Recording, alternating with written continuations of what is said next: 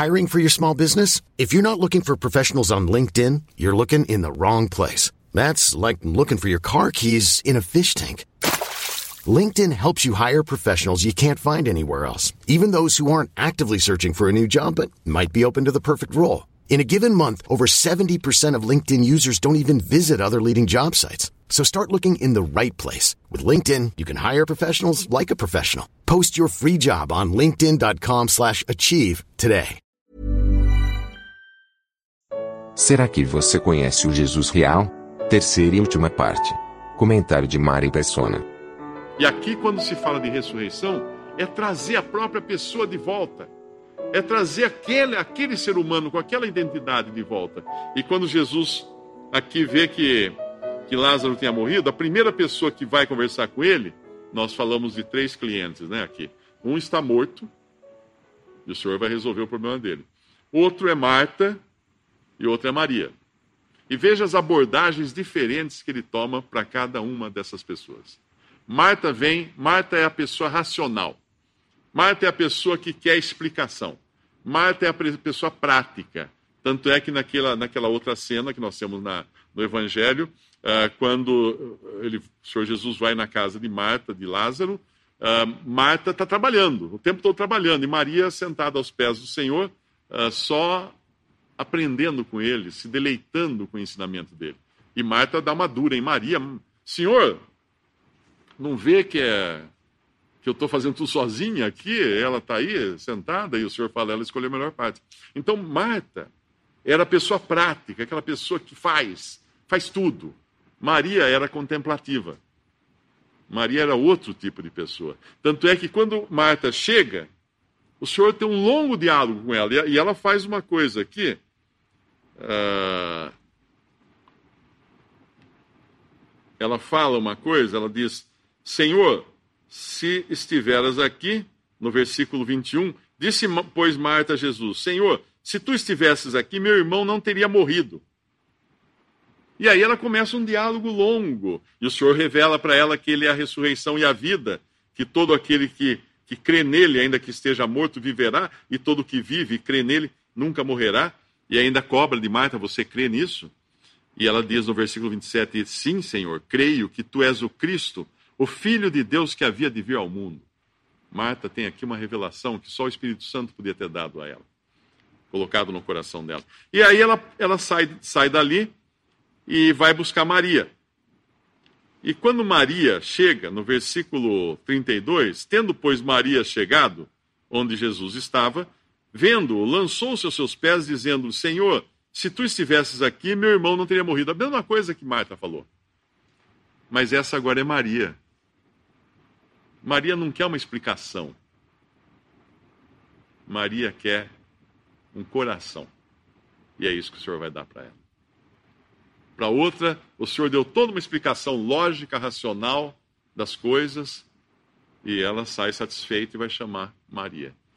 Quando ele fala para Maria, ah, se tu estivesses aqui, ela fala para ele, meu irmão não teria morrido. Jesus, pois, quando a viu chorar, e também chorando os judeus que com ela vinham, moveu-se muito em espírito e perturbou-se.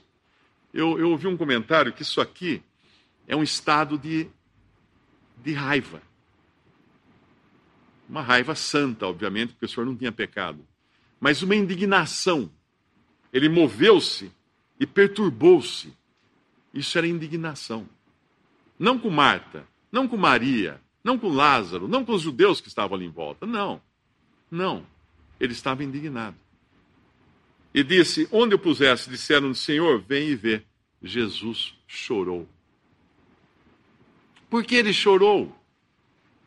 Não foi por causa da morte de Lázaro. Ele, claro, foi empático com Maria com Marta e com todos os que estavam ali chorando, pranteando a morte de Lázaro. Mas ele sabia que em cinco minutos ele ia ressuscitar Lázaro. Então não foi exatamente um choro como a gente chora no, velório, né? Porque a gente não vai ver tão já aquela pessoa morreu, uh, partiu, às vezes, dependendo da pessoa, não sabemos se creu ou não em Cristo. Então há tristeza real pela pessoa que morreu. Mas a indignação de Cristo aqui, o choro do Senhor Jesus, é porque ele viu a que ponto a sua criação chegou. A que ponto leva, o, o, o pecado levou a criação. A destruição que fez no ser humano o pecado. E ele chorou. É como se você fosse um, um, um pintor, um pintor famoso. Você cria uma obra maravilhosa, expõe no museu, aí esse museu é invadido por vândalos. E aí você chega lá e olha, a sua obra foi toda rasgada, pichada. Fizeram. Qual o seu sentimento? De indignação. De indignação. E provavelmente você vai chorar também. Puxa, eu levei 10 anos para pintar esse quadro. Você vai chorar, porque a sua obra está ali, totalmente maculada.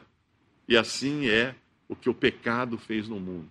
Uma pessoa que não crê que o pecado agiu nesse mundo a ponto de arruiná-lo, que ainda tem esperanças desse, neste mundo das coisas irem bem, ela não está não tá, não tá percebendo as coisas. Jesus percebeu. Ele chorou, ele se indignou com o que aconteceu aqui nessa terra. E daí os judeus falam, disseram, pois, os judeus, vede como o amava. E é claro que ele o amava. Isso ninguém podia negar. Mas o seu choro tinha outra função ali. E alguns disseram: não podia ele que abriu os olhos do cego fazer também com que esse não morresse? Essa é a, esse é o raciocínio humano, né?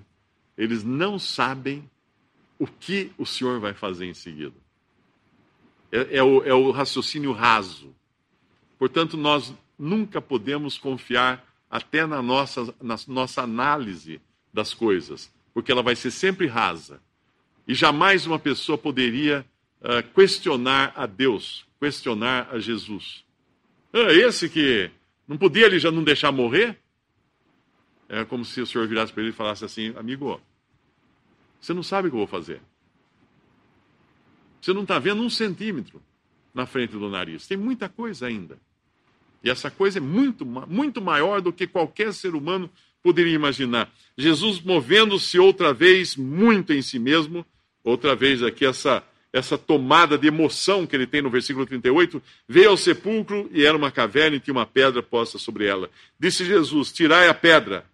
Marta, irmã do defunto, disse-lhe: Senhor, já cheira mal, porque é já de quatro dias. Ele podia falar: Eu sei. Por que, que você acha que eu esperei dois dias mais um, o tempo de viagem até aqui?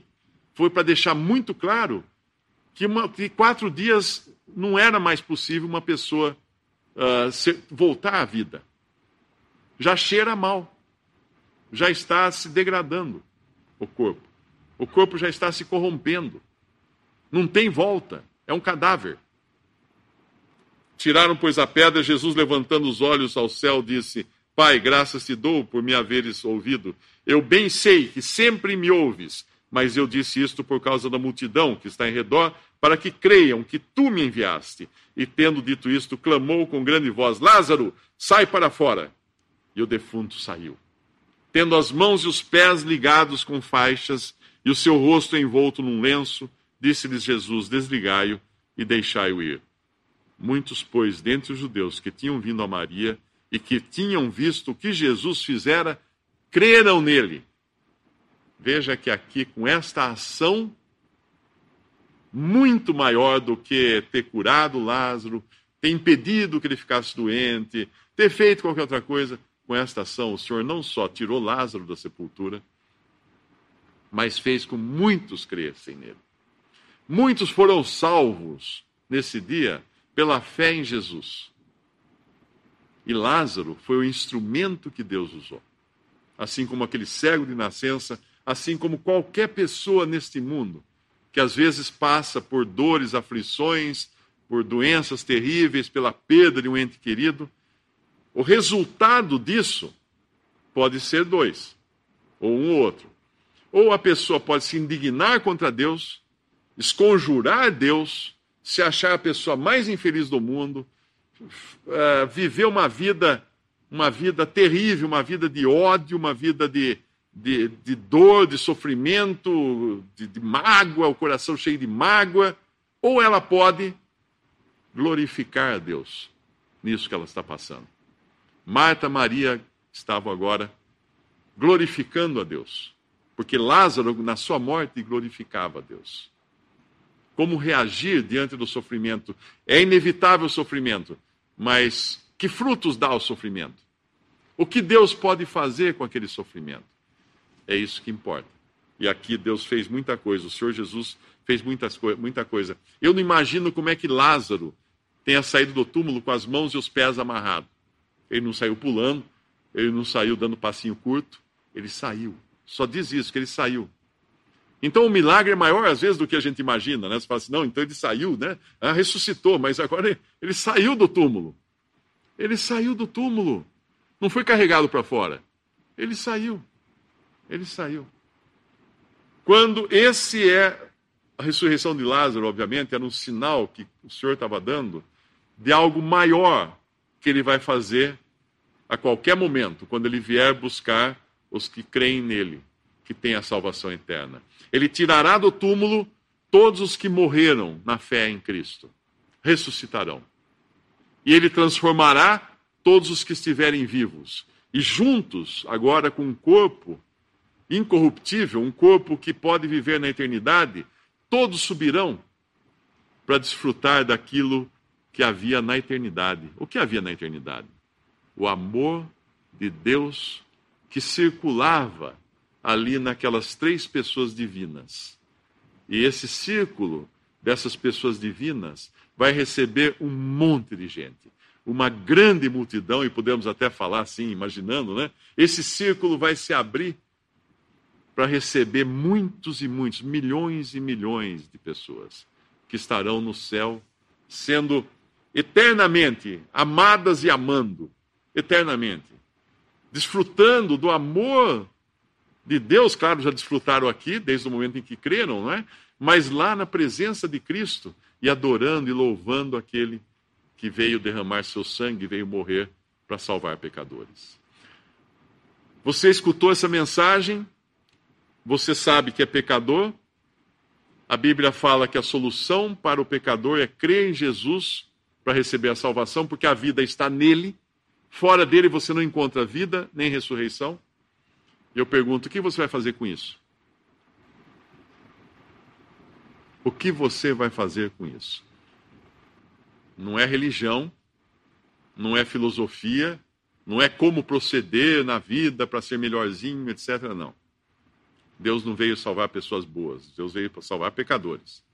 E Deus não veio ensinar você como você deve fazer para salvar-se a si mesmo, porque aí você seria seu salvador. Algumas religiões falam que você tem que fazer um monte de coisa para se salvar a si mesmo. Outras religiões falam Jesus veio ao mundo para ensinar você a fazer um monte de coisas para você salvar-se a si mesmo, que é só a mesma coisa no final. A salvação, na realidade, vem antes até de, de um andar na presença de Deus. Você não lê que Deus tenha ido lá no Egito e falado para os judeus que eram escravos, para os israelitas que eram escravos dos egípcios, assim: olha, eu vou dar uma lei para vocês, vou dar dez mandamentos, uma série de outros preceitos vocês vão guardar isso direitinho. Se vocês guardarem direitinho, eu vou voltar daqui a alguns anos e vou tirar vocês do Egito. Não. Ele primeiro tirou eles do Egito, depois deu a lei a eles.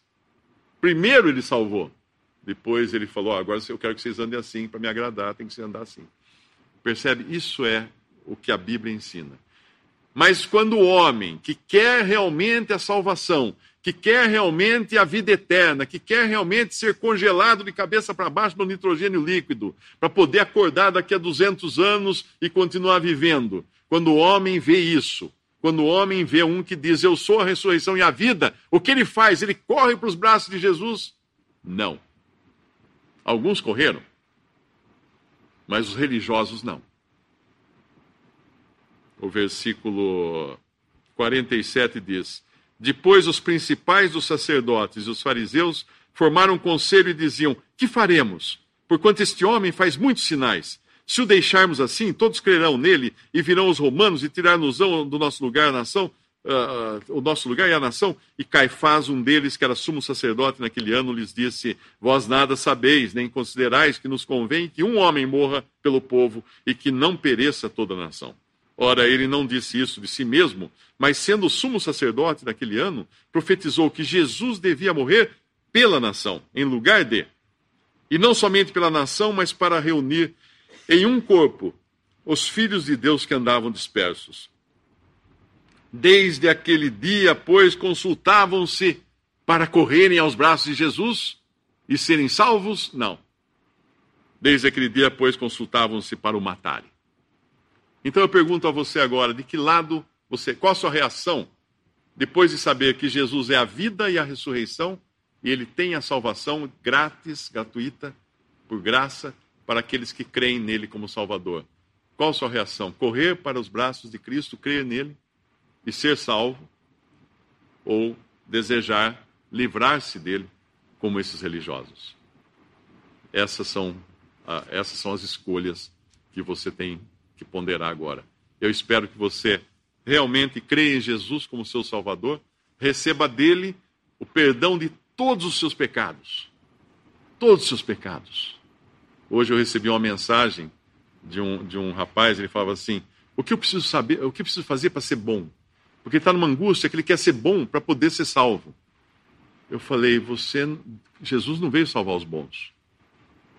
Veio salvar pessoas como você, do jeito que está. Não é sendo bom que você vai merecer a salvação, mas sendo o que já é, um pecador perdido.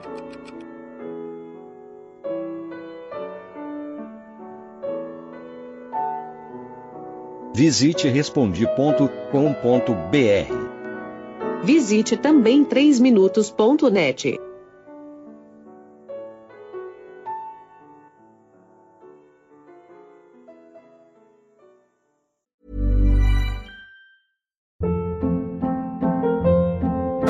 Hold up. What was that? Boring. No flavor. That was as bad as those leftovers you ate all week. Kiki Palmer here, and it's time to say hello to something fresh and guilt-free. Hello Fresh. Jazz up dinner with pecan-crusted chicken or garlic butter shrimp scampi. Now that's music to my mouth. Hello Fresh. Let's get this dinner party started. Discover all the delicious possibilities at hellofresh.com.